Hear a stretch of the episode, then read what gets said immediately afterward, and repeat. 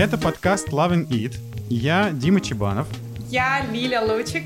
Всем привет, рад слышать вас. Леша, мы, собственно, с Лилей в этом подкасте хотим рассказывать людям про то, как невероятно широк и богат мир информационных технологий. Каждый раз мы выбираем какую-нибудь новую профессию и пытаемся для людей расшифровать, ну, как в нее попасть, что в ней есть крутого, что в ней есть не совсем вообще не крутого ни разу. Ну и сегодня, мне кажется, мы выбрали просто лучшего человека, чтобы поговорить про качество ПО, и тестирование ПО. А давай представим зрителям тебя, и лучше всего, наверное, это сделаешь ты сам. Где ты работаешь и как ты пришел к такой жизни? Самопрезентация. Сейчас я директор по качеству в компании Сбермаркет. Мы совместно с моей большой командой делаем продукт, который помогает доставлять продукты миллионам семей по всей стране.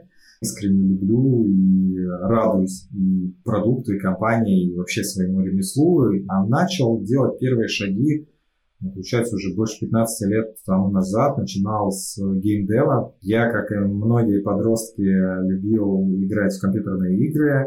И однажды мне посчастливилось поработать э, тестировщиком. Сначала в небольшой студии, затем я попал в известное на, на то время большое издательство Бука, где тестировал и локализации, и различного рода игрушки.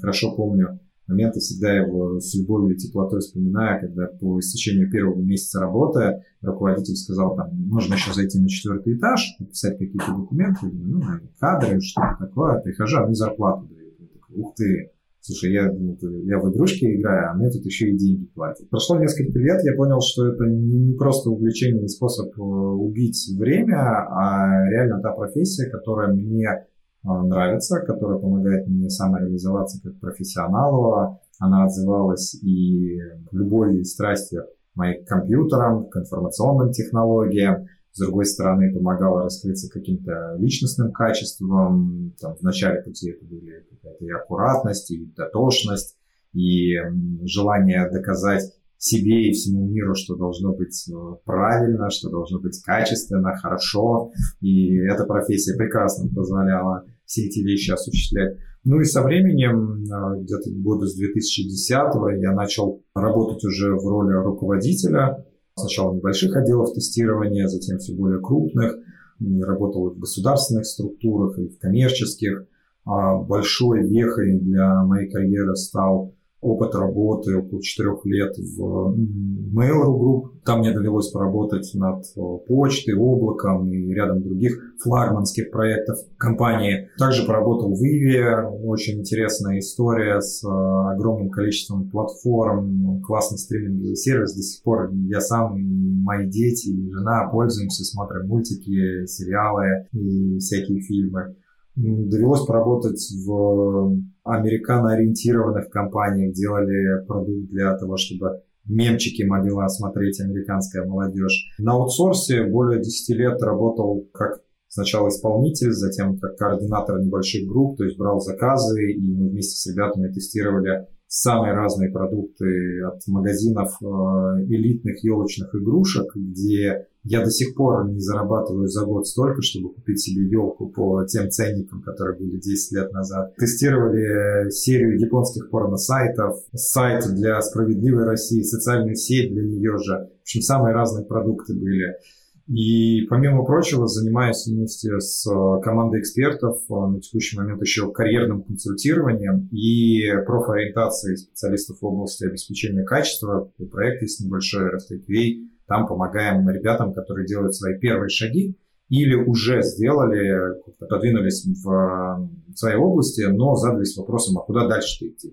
Вот таким ребятам тоже помогаю. readyfortest.ca переводится, если так. Хочется разобраться в истории тестирования, потому что когда я слышу, что мы тестировали японские порно-сайты, я не знаю, что такое тестирование программного обеспечения и вообще как бы обеспечение качества, то мое воображение рисует совершенно какие-то неправильные вещи. Попробуй объяснить, наверное, на совсем пальцах, как будто бы ты рассказываешь э, своему, э, я не знаю... Дедушке. Другу, другу в гаражах. Да, дедушке, другу в гаражах. Я думаю, да. Который тебе бампер чинит там или что-нибудь такое. И немного таких друзей осталось, я многих затащил в IT и в QA, так что они понимают на пальцах, что такое QA. На самом деле, что такое качество вообще как таковое и качество программного обеспечения? Если говорить сугубо сухим научным языком, это степень соответствия продукта неким ожидаемым требованиям. Сейчас это наша повседневность, мы окружаем себя программами на телефонах, на компьютерах, наших телевизорах, утюгах, чайниках,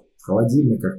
А везде нас окружает программное обеспечение. И чтобы оно работало хорошо, удовлетворяло наши с вами потребности пользовательские, а, существуют специальные люди, которые это самое качество контролируют и обеспечивают. То есть Берут, например, а, ну такая а, базовая история, не знаю, возьмем мобильный телефон. Да, какие у нас есть ожидания от а, мобильного телефона? Что он звонит, что ты можешь позвонить кому-то, тебе могут позвонить, ты можешь написать смс, можешь открыть сайт, можешь зайти в настройки, включить фонарик. Это все его функции. Количество таких функций в современных телефонах просто зашкаливает, даже если вы не одну программу не установите. Тестировщику необходимо составить перечень всех этих функциональных возможностей программного обеспечения и затем поэтапно проверить, что программное обеспечение ведет себя так, как задумано. То есть нажимая на кнопку включения фонарика, фонарик включается. Нажимая на кнопку выключить фонарик,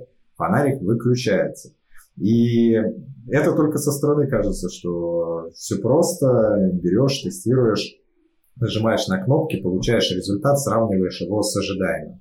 Современные реалии постулируют э, такую важную вещь, что готовый продукт важнее исчерпывающей документации. Может быть, звучит немного сложно, но по существу сводится к тому, что требования к продукту зачастую не сформулированы так, чтобы их можно было перечислить просто вот в алфавитном каком-то порядке требования 1, требования 2, 3, 4 и так далее. То есть по существу тестировщику ну, в современных реалиях, а он все чаще уже не просто тестировщик, а специалист по обеспечению качества, такая развитая форма покемонов, да, если говорить про тестировщиков, а, они еще занимаются и формированием требований в том числе. То есть, есть у тебя ручка, например, да, она должна писать, должна писать на горизонтальных поверхностях, должна писать определенным цветом, должна стираться.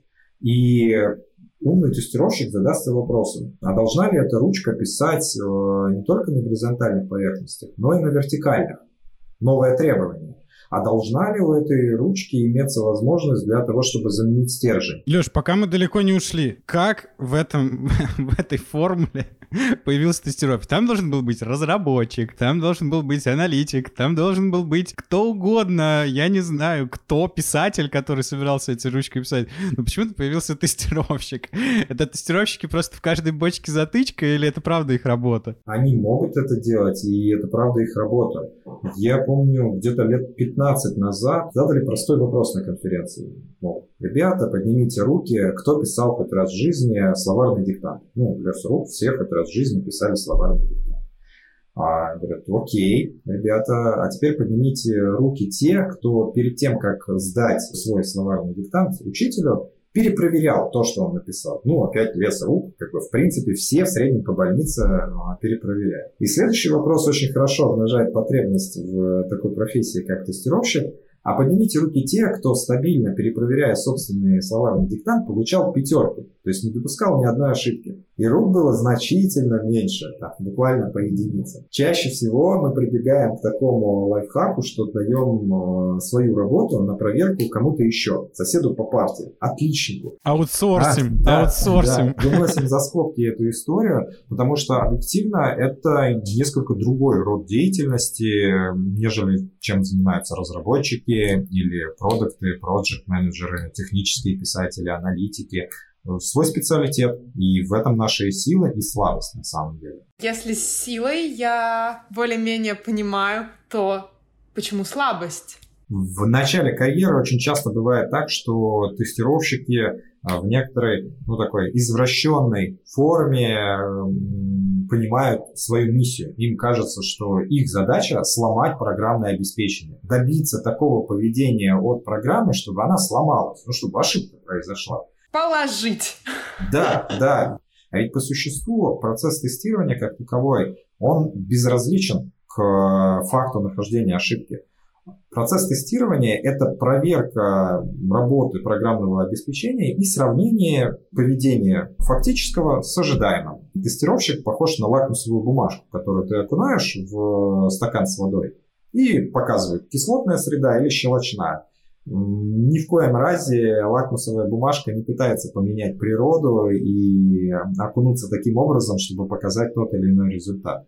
И часто это приводит к тому, что тестировщиков, ну, не то чтобы они любят, а, скажем так, с неким скептицизмом относятся, потому что им дают работающую программу, просят их протестировать, ну, проверить, что она работает, а они выдают ворох дефектов. Вместо того, чтобы проверить работающий функционал, тестировщик пытается найти ошибки и говорит, знаете, если установить э, третий Android, который последний раз обновлялся там 8 лет назад, если отключить Wi-Fi, включить Edge интернет и зайти в глухое бетонированное помещение, то у вас вот картинка здесь не отображается. Ура, я нашел баг. Но такому багу грош цена, он не дает никакой ценности при разработке продукта. Поэтому это и слабость. Я просто занимаюсь бизнесом, тестировщиков нет в подчинении. Мне очень часто приходится работать с юристами. Говоришь им договор, и ты прямо получаешь обратно правки по этому договору и понимаешь, что человек, который делал вот эти правки, смысл его задачи был написать любые правки, иначе его существование, ну, как, как будто бы, бы не оправдывается, да. Да, и кажется, что вот с тестированием моя аналогия про как бы юристы и тестировщики здесь какая? Что, казалось бы, если тестировщик пришел и сказал, ребят, ну вы написали классно, вообще ошибок нет, все работает, то этого тестировщика просто, ну, могут уволить, потому что, ну, а что ты делал? Такого не случается вообще? На самом деле это распространенный миф и распространенный страх пубертатного периода среднестатистического тестировщика, который думает, что если я протестирую задачу и не покажу дефекты, значит я плохо работал. На старте карьеры это может приводить к определенного рода курьезам и даже наоборот привести к тому, что человека уволят за то, что он дефекты принес, как бы это парадоксально не звучало. Представьте себе простую ситуацию, дали функционал, который проверить можно за два часа, вот за два часа он его проверил, ошибок не нашел. Но тестировщик для того, чтобы показать якобы свою эффективность как специалиста, тестирует продукт еще 4 часа, то есть в 3 раза больше времени тратит и приносит какие-то мелкие замечания, которые овчинка выделки не стоила. И получается, что продукт давно уже мог э, выйти в продакшн, а выходит сильно дольше, потому что тестировщик, видите ли, занимается поиском дефектов, каких-то сильно крайних состояний, нетипичных, и за это, да, могут уволить. Вот мы говорим тестирование, тестировщик, а как вообще весь этот процесс происходит? То есть я знаю, что можно это делать ручками, а можно это делать как-то автоматически. Может быть, это еще как-то можно делать? Расскажи вот, э, что вообще, да, вот из себя представляет такое слово, как тестировать? То есть вы что делаете и как? Ну, вообще, если, скажем так, теоретизировать, то для тестировщика крайне важным является сначала взять некое техзадание, то есть некий документ, который описывает программу, провести тест-анализ, понять, какие требования описаны в этом документе, Потом с помощью различных техник тест-дизайна, там, я могу сейчас это, много страшных слов накидать, классы эквивалентности, попарное тестирование, анализ граничных значений. В общем, используя все эти страшные слова, определить, как именно он будет тестировать программу. То есть, какие он сценарии будет производить. А после уже берет саму программу и начинает методично выполнять действия. То есть, у хорошего тестировщика подготовительный этап занимает достаточно много времени перед тем, как он возьмет программу и начнет там, тыкать в нее. Если он, если он хочет сделать проверку вдумчиво, то он там, ну, как минимум там, 40%, иногда 50% времени потратит на подготовку. Знаете, как Сунзы писал, что войну выигрывает тот, кто лучше к ней подготовился. Вот здесь точно так же. Затем, когда он непосредственно тестирует, он может тестировать руками. Действительно, можно и ногами, наверное, но это не очень эффективно. А как круче? Руками, безусловно, но и, как известно, лучше работать не 12 часов в сутки, а головой, да. Поэтому у тестировщика, конечно, самый важный рабочий орган — это его голова. Есть автоматизированное тестирование, оно позволяет избавиться от части рутины. Вот э, в самом начале беседы немножко заспорили такой момент, что есть и неприятные аспекты в работе тестировщика. Вот э, один из них это регрессионное тестирование. Представьте, что у вас есть программа, которую для того, чтобы убедиться в том, что она работает, нужно провести тысячу испытаний. И в эту программу добавили новый функционал, новую кнопку. Вы проверили, что эта кнопка работает, а дальше вам необходимо убедиться в том, что весь старый функционал не сломался. Практика показывает, что именно так происходит. Именно поэтому нужно взять и методично тысячу сценариев выполнить, чтобы убедиться, что и новая кнопка работает, и старый функционал. Окей. При этом новая кнопка, она тоже имеет парочку сценариев, и у вас становится там 1010 сценариев. А на следующий день к вам приходит э, продукт и говорит, я тут еще одну кнопку придумал. И для тестировщика это значит, что нужно еще раз выполнить эти регрессионные испытания, абсолютно однотипные, приводящие к одинаковым результатам. И если вы не хотите выйти в окно, то это лучший повод заняться автоматизацией тестирования. Рутинные операции передать машине, роботу, другому программному коду, который, когда программа тестировать программу. Да, есть и такой вид тестирования. А какой вообще масштаб? Предположим, возьмем какое-нибудь всем известное приложение. Ну, например, что может быть более известное, чем приложение Сбербанк онлайн, да? Сколько людей тестирует такую штуку? Вот какой масштаб трагедии? Полагаю, что на такой большой продукт ну, нужна команда не меньше там, 50, наверное, человек, может быть, около сотни. Там есть разные функциональные единицы, разные модули. Причем для нас, как для пользователей, мы часто видим только внешнюю часть, верхушку айсберга. Да? Видим приложение, оно там может условно открываться, закрываться. Ну, там, здесь кредит можно оформить, здесь посмотреть э, свой вклад, здесь там э, инвестициями заняться. А по факту под каждым из этих разделов, скорее всего, есть своя команда разработки, свой какой-то программный код, который обрабатывается на серверах, и приложение, которое выглядит как э, набор там из 150 э, функций, может под, собой иметь разработку в тысячу человек вообще запросто. Все сильно зависит от того, что мы разрабатываем, как и для чего. Ну, Сбербанк э, делает крутые продукты на рынке финтеха, и не только, и там, очевидно, поднимаются такие экзотические виды тестирования, как, например, тестирование безопасности, тестирование отказоустойчивости, тестирование производительности. Это так называемые уже там нефункциональные требования, потому что нам приятно, когда мы пользуемся нашим продуктом, он выполняет некую функцию, но нам хочется убедиться, что эта функция работает, если мы повторяем эту операцию тысячу раз. Если этой функцией одновременно пользуется миллион человек. Нам хочется убедиться, что этой функцией нельзя воспользоваться так, чтобы злоумышленник получил какую-то выгоду для себя. Это все дополнительные виды тестирования, и ими занимаются люди с, со своим особым специалитетом в профессии. Твоя команда, она большая? Требуется там тоже много людей в Сбермаркете? Сейчас у нас в Сбермаркете команда QA — это порядка 70 человек.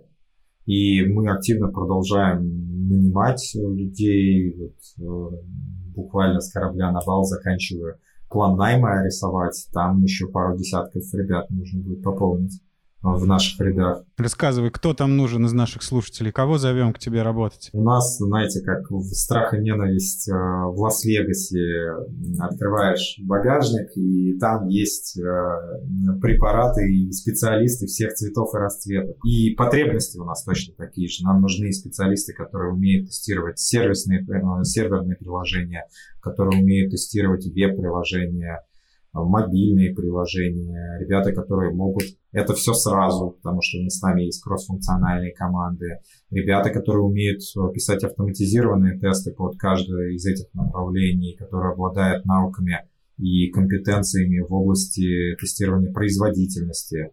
Безусловно, нужны руководители, поскольку, поскольку я один не могу совладать с э, такой армией профессионалов. Нам нужны и тимлиды, и групп хеды, то есть люди, которые координируют действия больших команд тестирования. Лёш, а вот смотри, ты же часто собеседуешь, верно, я так понимаю, кого-то к себе в команду. Чем просто хороший тестировщик на собеседовании отличается от наилучшайшего? Ты как понимаешь, когда ты собеседуешь кого-то к себе в команду, кого брать, а кого нет? На самом деле магия с определенного уровня, скажем так. И опыта в проведении собеседований с определенного уровня специалистов заключается в том, что по существу подбор идет уже не столько за профессиональные компетенции, да, то есть навыки владения каким-то конкретным инструментом или компетенциями в области определенного направления разработки программного обеспечения, а идет уже скорее за какие-то общечеловеческие качества за черты личности и характера. Давай перечислим, какими софт-скиллами должен обладать наилучший тестировщик. Мне всегда хочется работать с ребятами ответственными, то есть это такая базовое, знаю, фундаментальное качество, которое должно наличествовать, потому что тестировщик, он не может и не должен перекидывать себя ответственность и говорить, что это не я пропустил ошибку, в, к нашим пользователям, это разработчики плохие. Вот они там что-то накодили такое, а я же не могу все да, успеть. Вот такое не прокатит. А разве это не про честность? Честность тоже, конечно, нужна. И как это сложно работать с, с ребятами, которые нечестны с тобой. Но это все-таки больше про ответственность. Если человек этим фундаментальным качеством не располагает, ему будет очень сложно в профессии. Настойчивость и вообще умение так или иначе вести переговоры – очень важная черта и качество, которым должен обладать современный QA, потому что он часто выступает в роли эдакого Гендальфа, который стоит э, где-то в копиях моря. Ты не пройдешь. Да, и он говорит э, коллегам, разработчикам или продуктам, он говорит, этот код я в продакшн к нашим пользователям не пущу нужно исправить ошибки. Да, подождите еще два часа, я закончу тестирование, и только после этого скажу свое веское слово, что этот код достоин того, чтобы порадовать наших пользователей. Поэтому у человека должна быть э, ну, сильно прокачанная история вот с ведением переговоров, с навыками убеждения и вообще наличие своей собственной позиции. Если человек там сугубо конъюнктурный, знаете, как это и так сойдет, но мама сказала, что деньги в бидоне, вот это все, тут не прокатит. Человек должен быть с инициативой. Понятно. То есть вот какие-то такие софт-скиллы, но есть технические скиллы. Да, безусловно. Мне хочется понять, знаешь, даже не то, что конкретно нужно знать, потому что, наверное, это там набор каких-то технологий, инструментов и так далее, но насколько это вообще сложно, то, что называется, заботать, насколько сложно в это прийти, условно говоря, имея какое-то базовое образование? Можно на самом деле прийти с самым разным бэкграундом, быть технарем и найти себя в роли инженера. Можно прийти гуманитарием, но тогда будут определенного рода сложности при работе именно с инженерной частью работы, зато явно будет проще по вот этим софтскильным вещам, да, с э, какой-то работой, связанной с документацией. То есть у меня есть знакомые, которых я затащил в свое время в эту профессию. Это бывший опер уголовного розыска, воспитательница детского садика, испытатель комплектующих ядерных ракет. У меня сейчас в команде трудится бывший детский тренер, многократный чемпион мира по восточным единоборствам. Тестировщиком априори может стать практически любой. Но, и это очень важное и ключевое но, сейчас есть огромное количество школ которые позволят вам получить азы профессии. Есть огромное количество а, программ, статей написано, и есть даже такой термин, я в свое время тоже как-то потворствовал, наверное, его популяризации, войти в IT. Есть даже, ну, наверное, немножко обидное слово в айтишнике для людей, которых стремятся попасть в IT, потому что там сулят золотые горы, какие-то невероятные а, открытия и прочее. Вот важный факт, что одних курсов или прочитанных книг вам не хватит. Изучить это стало сильно проще. 15 лет назад не было ни конференций, ни книг, ни школ, и нужно было все методом проб и ошибок изучать. Сейчас проще в плане вот образования, есть различные проекты, но они не гарантируют вам трудоустройство. Леш, можно вот тут сразу спрошу, что ты котируешь? Ты говоришь, что да, вот есть э, какие-то курсы, какие-то проекты. Что хорошее, как ты считаешь? Поделись вот своим мнением. Куда денежки нести, за какой там, не знаю, сертификат не стыдно? Я, наверное, не буду там как-то э, рекламировать ни собственные проекты, ни проекты, которые и так изобилуют в рынке. Их реально много. Это и Geekbrains, и Яндекс Практикум, Skillbox, Skill Factory, SkyPro, есть наша локальная кухня, да, RFTQA. Каждая из них по-своему хороша, но принципиально стоит ну, вот на самом старте отказаться от мысли о том, что полученное образование гарантирует вам трудоустройство. IT требует постоянного развития. То, что вы знали 5 лет назад, устаревает вот так по щелчку пальцев. Ко мне как-то на одну из э, моих программ профориентационных пришла девушка, которая волю судеб на 5 лет выпала из IT, э, из QA в частности. У нее был опыт лет 5, она переехала в другую страну, декретный отпуск, потом немножко решила поотдыхать. Говорит, ну дай-ка я вернусь в профессию. Пошла к нам на программу, и мы выяснили, что уровень ее знаний пятилетней давности, она была ну, там middle специалистом, скатился до уровня джуна. Выпускник среднестатистической школы по тестированию знает больше, местами на порядок больше, чем человек, который работал в профессии. Просто потому, что она закрыла глазки, открыла их через 5 лет, опа, а здесь чудесный новый мир. Многие свои копии ломают именно об этом, что как так? Недостаточно просто выучиться на курсе, нужно продолжать еще что-то читать, нужно продолжать изучать другие материалы, а, узнавать какие-то дополнительные компетенции. А я думал, что мне вот просто, я сейчас выйду, у меня будет корочка, сертификат, что я закончил этот курс,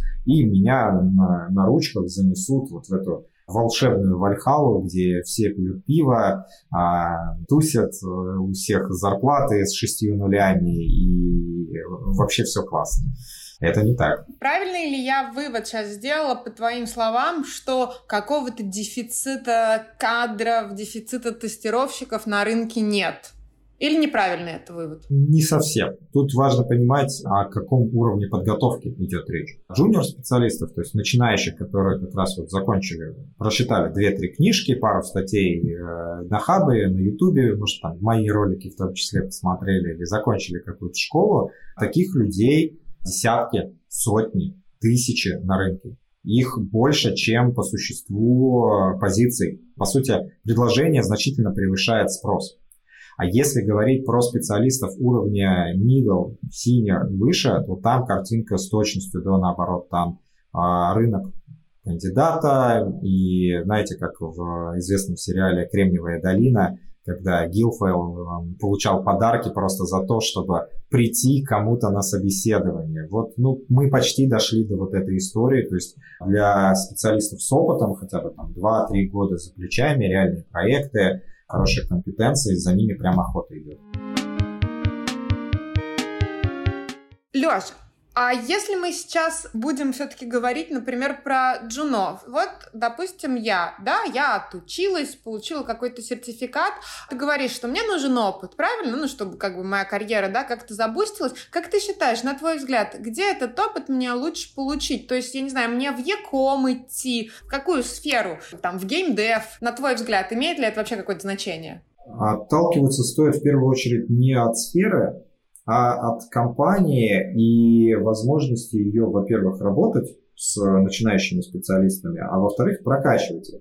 Потому что если ты как начинающий специалист придешь в какой-нибудь криптовалютный стартап, например, да, или придешь в какую-то небольшую компанию, рога и копыта, и будешь там первым и единственным тестировщиком, то картинка будет похожа на барона Мюнхгаузена, который сам себя вытаскивает из болота он самый умный тестировщик. У кого он будет учиться? В команде больше нет других специалистов, которые умеют э, тестировать качественно, умеют это делать с помощью каких-то специфичных инструментов и так далее. Поэтому начинающему специалисту в первую очередь нужно понимать, насколько он разовьется в том месте, куда он приходит. Есть компании, которые предоставляют услуги крупным телеком-компаниям. Они зачастую дают возможность джуниор-специалистам прийти и попробовать себя в роли реальных экспертов. Но нужно понимать, что в этих компаниях идет жесткий отсев. Там человек приходит, работает три месяца, сдает какие-то внутренние экзамены продолжает работать. Не справился на выход. Но это хороший вариант. Хоть и довольно-таки такой специфичный для самого человека, потому что прочувствовать продукт э, не получится. Там тебя будут просто как ресурс перекидывать с проекта А на проект Б, на проект С. Но вариант хороший. Геймдев тоже неплохо, если идете в какую-то продвинутую студию, не единственным тестировщиком, если будет какой-то старший товарищ, который вам сможет э, подсказать.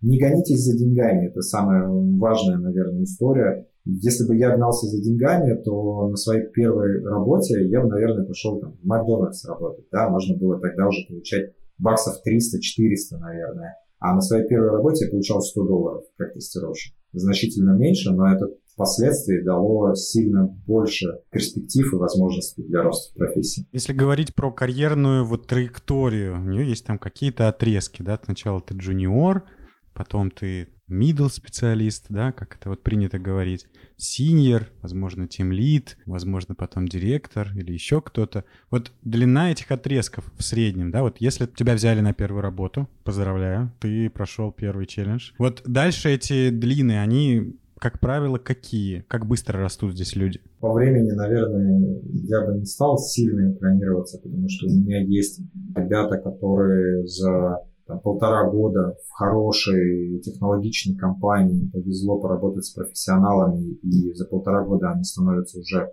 middle, middle plus э, ребятами. Бывают и такие истории, когда 4-5 лет человек работал в одном месте, это была компания, ну, условно, не рога и копыта, но и не российские фанки, да, и за 4-5 лет человек, по сути, джуном остается. Но в среднем по больнице джун – это человек с опытом работы где-то до года-полутора, middle – это от полутора до трех-четырех лет, опять же, в среднем по больнице всегда есть исключения, ну и сеньоры с опытом 4, 5 и более лет.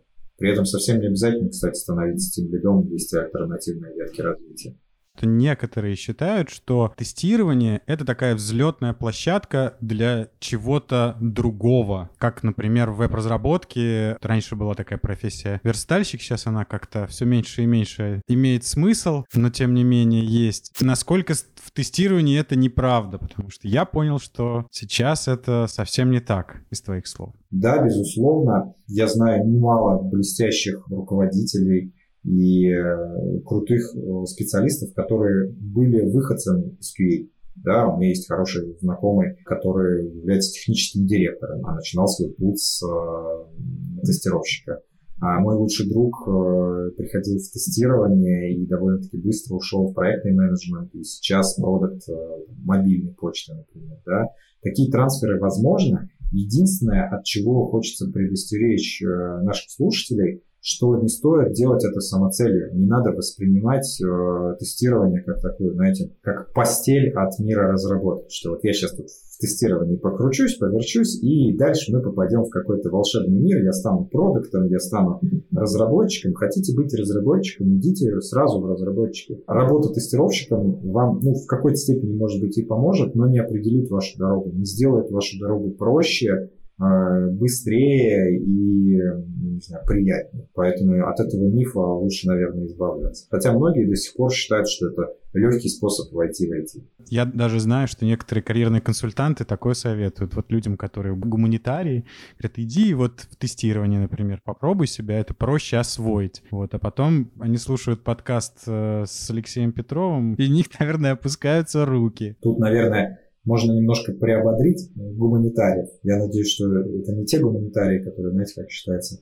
что если я не знаю таблицу умножения, то я гуманитарий. Тут речь все-таки про людей, которые филологи, которые занимаются там, философией, любят историю, а различные прикладные науки из, так скажем, общего спектра. Я помню, что в свое время привел так в профессию, я читал э, межфакультетский курс от э, ВМК МГУ. А, среди МГУшников ко мне приходили и будущие геологи, и филологи, и кто только не приходил. И вот одна из слушательниц моего курса, она закончила филфак, но по специальности не пошла учиться, а пошла, ну, не пошла работать, а пошла работать тестировщиком. И она счастлива, ей все нравится, у нее и уже результаты есть, и резюме становится с каждым днем все богаче. И это вообще никак не мешает, наоборот, даже помогает. Потому что, ну, объективно, если, например, ты изучаешь как гуманитарий языки, да, то почему бы не изучить язык программирования? Там законы плюс-минус похожие, такие же правила, есть какие-то конструкции связанные, есть логика, да, безусловно, много инженерки, но она не настолько запредельно сложная на текущий момент, чтобы не нужно знать квантовую механику для того, чтобы вскипятить чайник, да, ничем. Очень много казуализируется, и это позволяет людям с самым разным бэкграундом окунуться в профессию.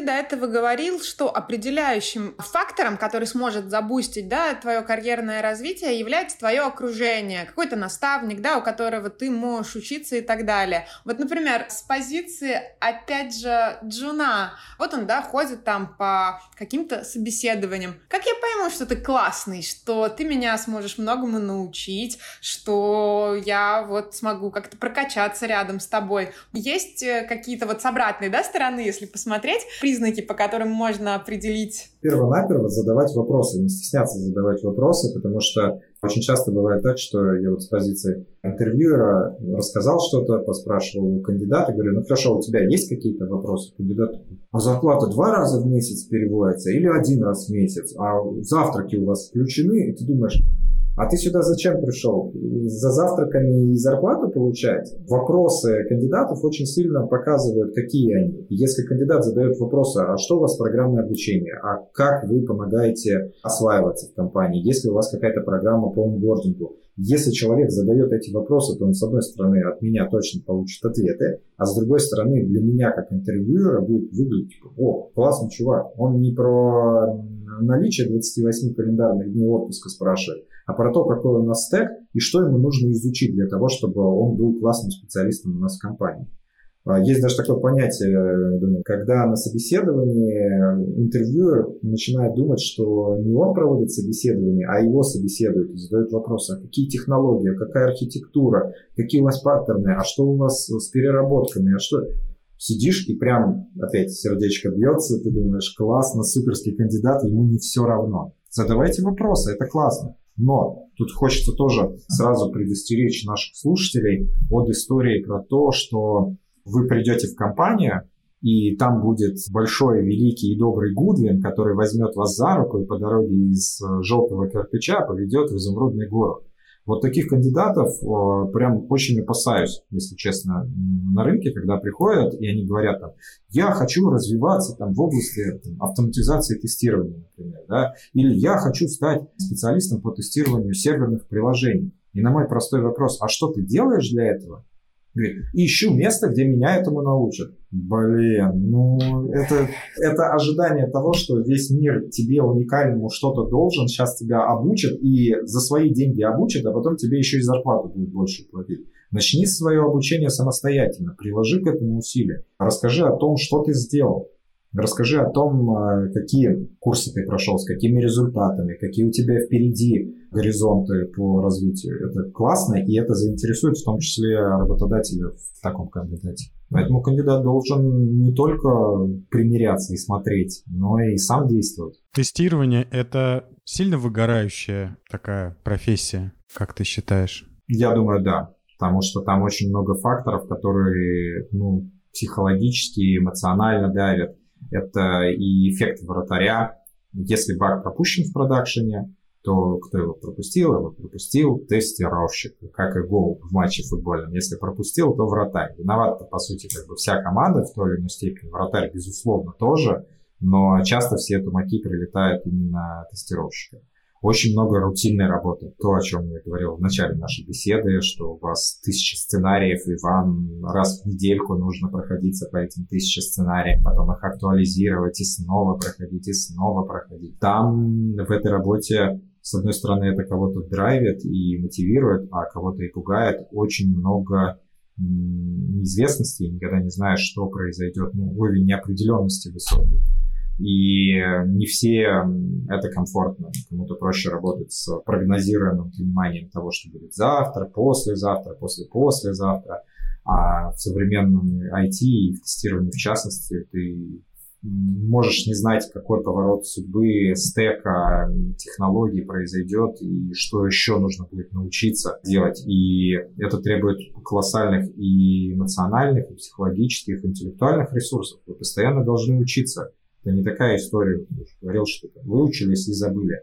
Если вы моргнули, открыли глаза, то вы можете оказаться на обочине. И это стресс, который испытывают все специалисты по тестированию. Как правило, да, вот есть такой самый короткий путь, которым идут люди, которые выгорели. Я не знаю насчет, есть ли какие-то специфичные для тестирования, это мне интересно. Но в большинстве случаев люди просто идут, они говорят, ой, мне что-то вот, ну, как-то мне дискомфортно, я не хочу с этим всем бороться. Во-первых, мне интересно, есть ли какие-то пути именно вот в профессии в целом? Если есть, то какие? И есть ли какие-то пути, которые ты советуешь своим, наверное, коллегам, подчиненным или кому-то, кто находится рядом с тобой в командах, да, как все-таки выжить при всей этой вот смертной любви, да, что делать с собой и с окружающими? Перво-наперво, как бы странно это не казалось, но говорить о том, что тебе дискомфортно, что ты выгораешь, что тебе стрессово. Я думаю, для вас и для наших слушателей не секрет, что если не подавляющее большинство, то значительный сегмент сотрудников в сфере IT, ну, условно, интроверты. Люди не самые контактные, не самые коммуникабельные и общительные. И часто они переваривают э, все эти внутренние волнения, переживания исключительно внутри себя. И для руководителя такого сотрудника потом его уход и факт выгорания как гром среди ясного неба. Хорошо, если повезло, если руководитель опытный, и он там обладает техниками гипноза, НЛП, программирования, вот, ну, вот этих вот всех вещей. Ну или хотя бы просто немножко психологии разбирается, чтобы понять, что с сотрудником что-то не так. А, но в массе своей, если сотрудник хотя бы заговорит о том, что ему плохо, ему дискомфортно, это уже повышает его шансы на сохранение и продолжение работы в компании. Важно понимать, что в зависимости от компании почти всегда есть возможности для того, чтобы попробовать как-то изменить ситуацию.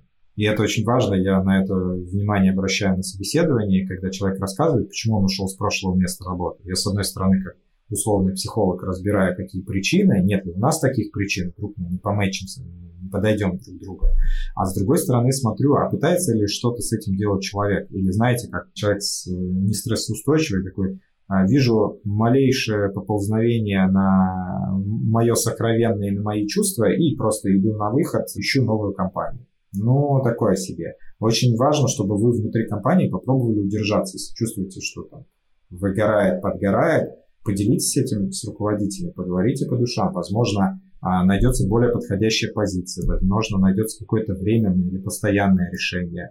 Я уже, наверное, последние лет пять руковожу подразделениями довольно-таки крупными, да, там 30, 40, 50, сейчас уже, я думаю, к осени у нас более сотни человек будет в Сбермаркете. И для того, чтобы работать как раз в том числе с выгоранием и с лояльностью сотрудников, я стараюсь обеспечивать э, возможности для кросс-командного перехода, чтобы человек работал на одном проекте, там, на одном стеке, с одними инструментами, говорит, все, я так больше не могу, здесь я вот пробовал уже и эдак изменить ситуацию, и эдак не хочу. Хочу попробовать себя в чем-то новом. И я, знаете, как вот этот Морфеус с uh, матрицей такой. Ну, а что ты хочешь попробовать? Смотри, у нас есть вот такой департамент и вот такая должность. У нас есть вот такое-то подразделение и вот такой профиль. И это дает возможность удержаться сотруднику дольше, но в первую очередь в этом должен быть заинтересован сам сотрудник, потому что насильно не, не будешь, как известно. Леш, за что точно увольняют? Вот, например, мы, да, проговорили, что кто-то хочет сам уйти, а за что уходят? Ну, отсутствие честности и способности быть ответственным, брать ответственность за результат. То есть, если человек, ну, какая-то а, маленькая ложь складывается в большую ложь, у тебя есть тысячи сценариев, тебе нужно проверить каждый из этих сценариев, да, ты это проверяешь уже, там, сценарий авторизации проверяешь уже четвертый раз за этот месяц, он тебя бесит, раздражает, ты должен его проверить, потому что от этого зависит конечный результат и счастье наших пользователей. И вот если человек систематически выставляет результаты тестов, не соответствующие действительности, то есть ну, он говорит, что я проверил, это, ну, провел это испытание, а по факту его не проводил. То есть просто в специальной системе поставил галочку, мол, я проверил, там и так все нормально, я три раза в этом месяце проверял, а в четвертый не стрельнул. Может стрельнуть. И Это точно история, за которую мне доводилось.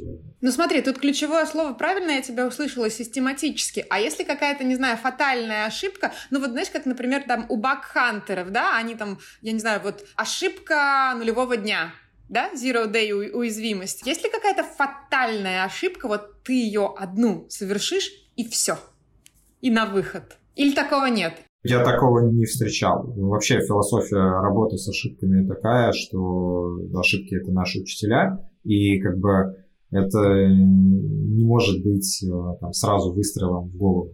То есть должна быть возможность исправить эту ошибку объективные причины для того, чтобы разобраться там, в этих причинах, устранить их. Если же это вот именно систематическая история, если это уже два, более раз, в зависимости от критичности, то, то да, может вставать вопрос и о том, чтобы расстаться с сотрудником. Так, а наоборот, вот если мы сейчас поговорим про какую-то фатальную ошибку, окей, я поняла, есть ли какой-то священный грааль в профессии? Я не знаю, есть ли ошибка, которую мечтают найти все тестировщики? Что вообще является, ну, вот каким-то, не знаю, Рубиконом, э, не знаю, Олимпом профессии? У всех он на самом деле свой. Кто-то действительно мечтает выйти из профессии и окуклиться как гусеница, и э, очнуться как-то, превратиться в бабочку проекта, там, не знаю, фронтенд разработчика, кого бы то ни было. Для многих апофеозом карьеры является э, освоение более жестких инженерных а, специализаций, например, автоматизация тестирования или тестирование производительности. Но многие рвутся туда, к сожалению, ну, наверное, почти с такими же смыслами, как и джуны в айтишку. Ну, там много платят, это вот очень востребованное что-то. Я пойду, а потом разберусь, надо оно мне, не надо, понимаю ли в этом есть люди, которые прям четко постулируют для себя как цель релокация в западные страны, в Америку, в Германию. Много знакомых, которые там уже десятилетиями работают, кто работал, начинал работать именно здесь, в России, добивался определенных успехов и целенаправленно шел к тому, чтобы уехать. Кто-то идет в тим-лиды, в руководителе. У каждого, наверное, свой предел мечтаний, и тут важно с ним определиться в самом начале и часики-то сверять, и спрашивать самого себя, а в нужном ли направлении ты идешь. Если бы тестирование был бы какой-нибудь такой большой и суперсильный профсоюз, вот прям на, может быть, там, не знаю, мировом уровне. Представь себе такую ситуацию. У этого профсоюза одна из форм деятельности была бы выдавать медали за подвиги за какой подвиг человеку в тестировании могли бы выдать медаль? Вот что бы это могло быть? Ну, наверное, это самый редкий вид ошибок, который можно встретить на текущий момент, но тем не менее до сих пор встречают.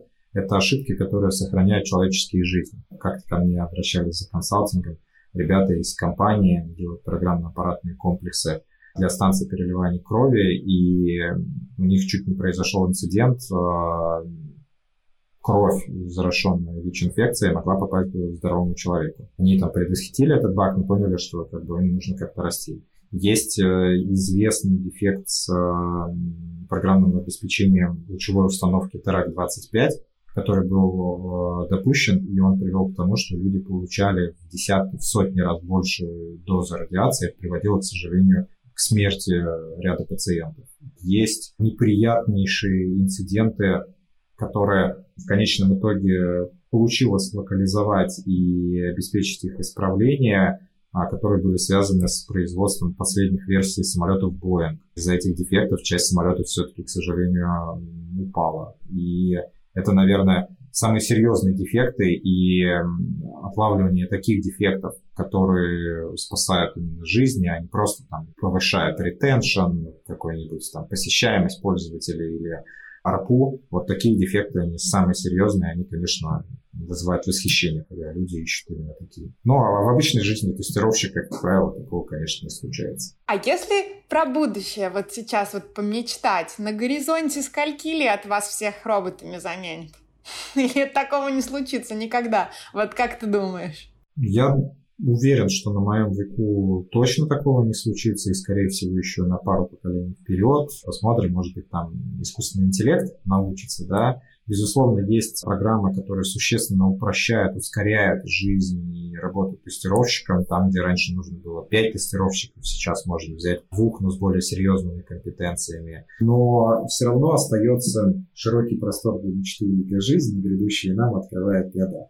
Это и новые платформы, которые появляются. Да, еще 10 лет назад мобильные приложения как таковые вообще никем особо не воспринимались серьезно Типа, ну, может, есть мобильное приложение, может, нет. Давайте его сделаем, чтобы было.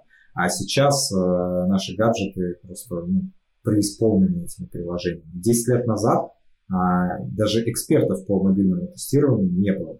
Не то, что специализированного там, программного обеспечения, в таком широком понимании слова, да, а сейчас все чаще мы видим какие-то технологии, связанные с виртуальной реальностью, с дополненной реальностью. Это новые направления, не знаю, может быть, пойдут и заимеют такую же популярность, как мобилки. Значит, мы тоже получим а, свой специалитет людей, которые будут специализироваться именно на подобном программном обеспечении. И еще пройдет немало времени, прежде чем появятся какие-то стандарты и инструменты, которые упростят их работу.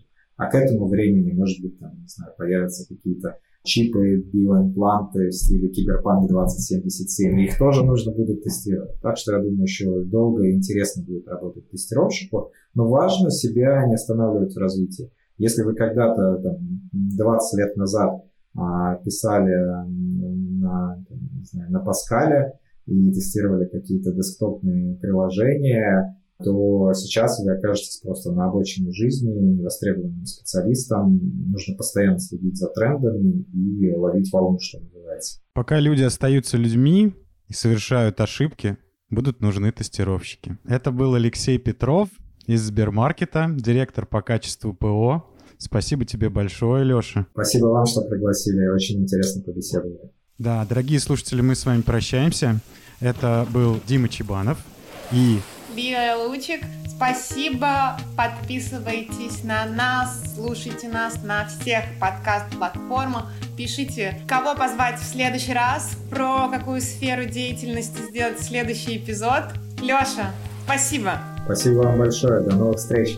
Пока-пока.